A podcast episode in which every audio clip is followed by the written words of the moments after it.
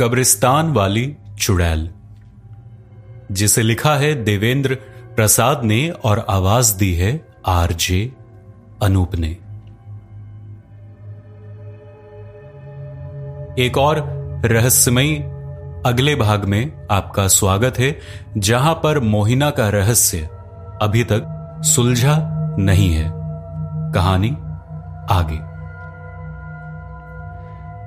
घड़ी में रात्रि के साढ़े नौ बजे का वक्त हो रहा था।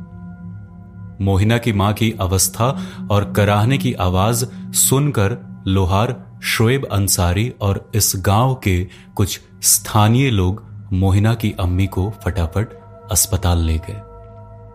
बाइक की जोरदार टक्कर मोहिना की अम्मी के बाई टांग पर होने की वजह से डॉक्टर ने प्लास्टर चढ़ाया था सिर पर पट्टी और आवश्यक उपचार होने के बाद डॉक्टर ने घर जाकर तीन हफ़्ते आराम करने की सलाह दी।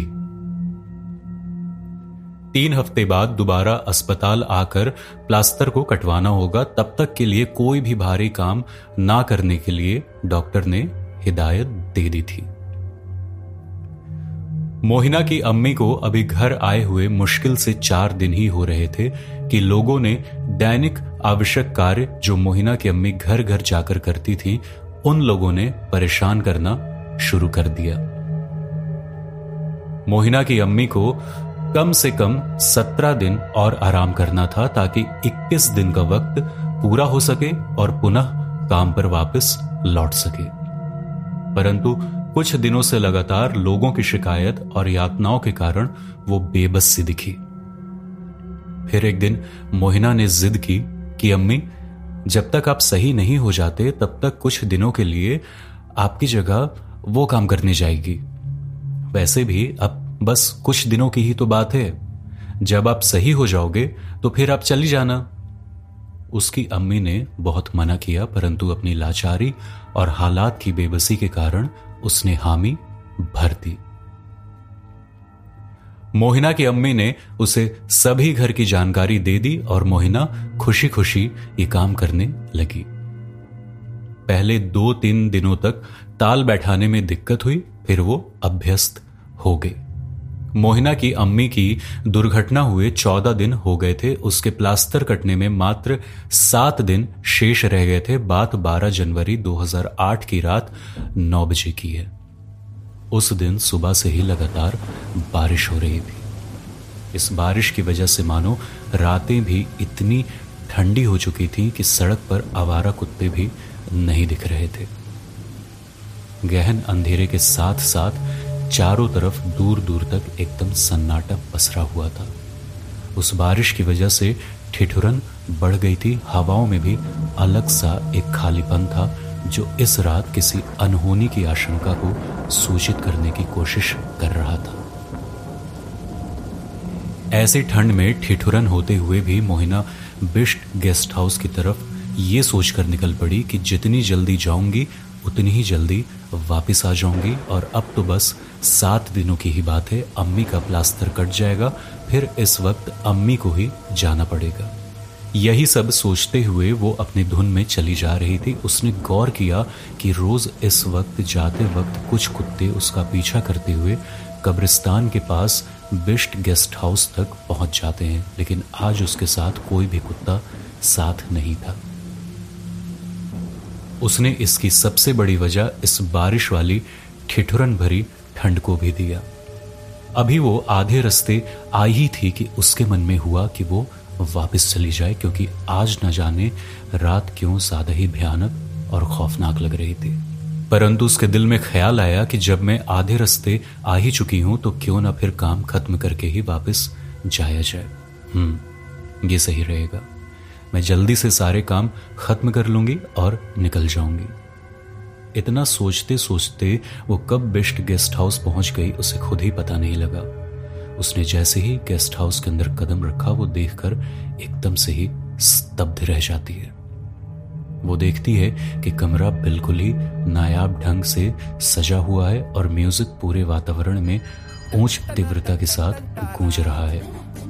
वो जैसे ही कमरे में प्रवेश करती है, वो देखकर चौंक जाती है कि कमरे की दीवारों पर चारों तरफ़ गुब्बारों के साथ रंग बिरंगे फीते लटक कर दीवार की शोभा बढ़ा रहे थे। सामने मेज पर गहरे भूरे रंग का केक था, जो कि अब बस कटने ही वाला था।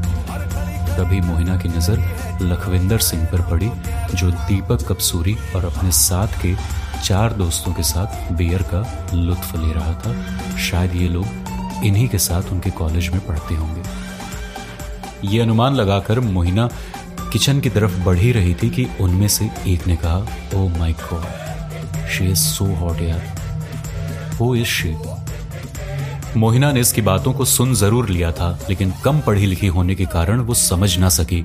लेकिन उसके इस बात करने के अंदाज से उसने समझने में देर न लगी कि उसने कुछ आपत्तिजनक बातें बोली हैं। उस बात को मोहिना नजरअंदाज करते हुए किचन की तरफ़ बढ़ गई। उसके इतना कहते ही लखविंदर सिंह बोला, अरे पागल हो क्या ये हमारे काम करने वाली बाई की बेटी है। उनकी तबीयत कुछ दिनों से ठीक नहीं है तो ये साफ़ सफ़ाई करने आती है। ओ come on man I think I am in love with her ये कहकर वो बंदा मोहिना की तरफ़ पड़ गया, जो कि किचन में अभी पहुँची ही थी।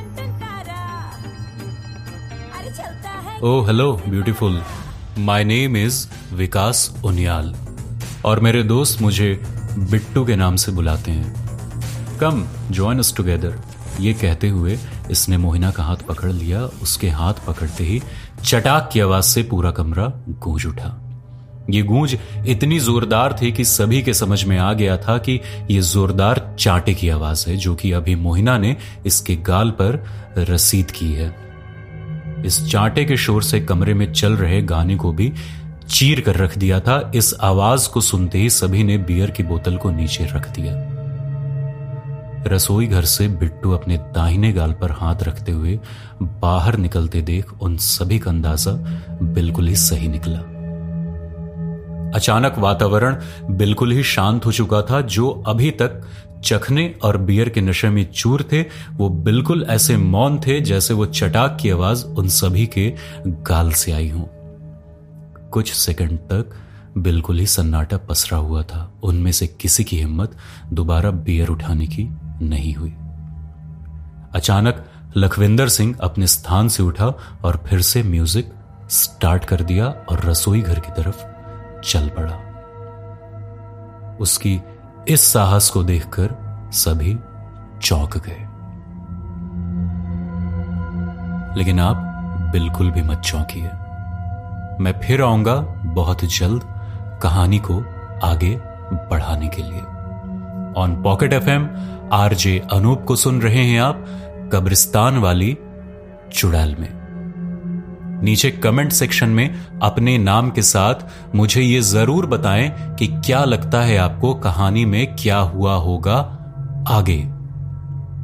अपने दोस्तों के साथ इस कहानी को ज़रूर शेयर कीजिए और मेरे चैनल को सब्सक्राइब कीजिए और औरों से भी ज़रूर कराइए। Keep listening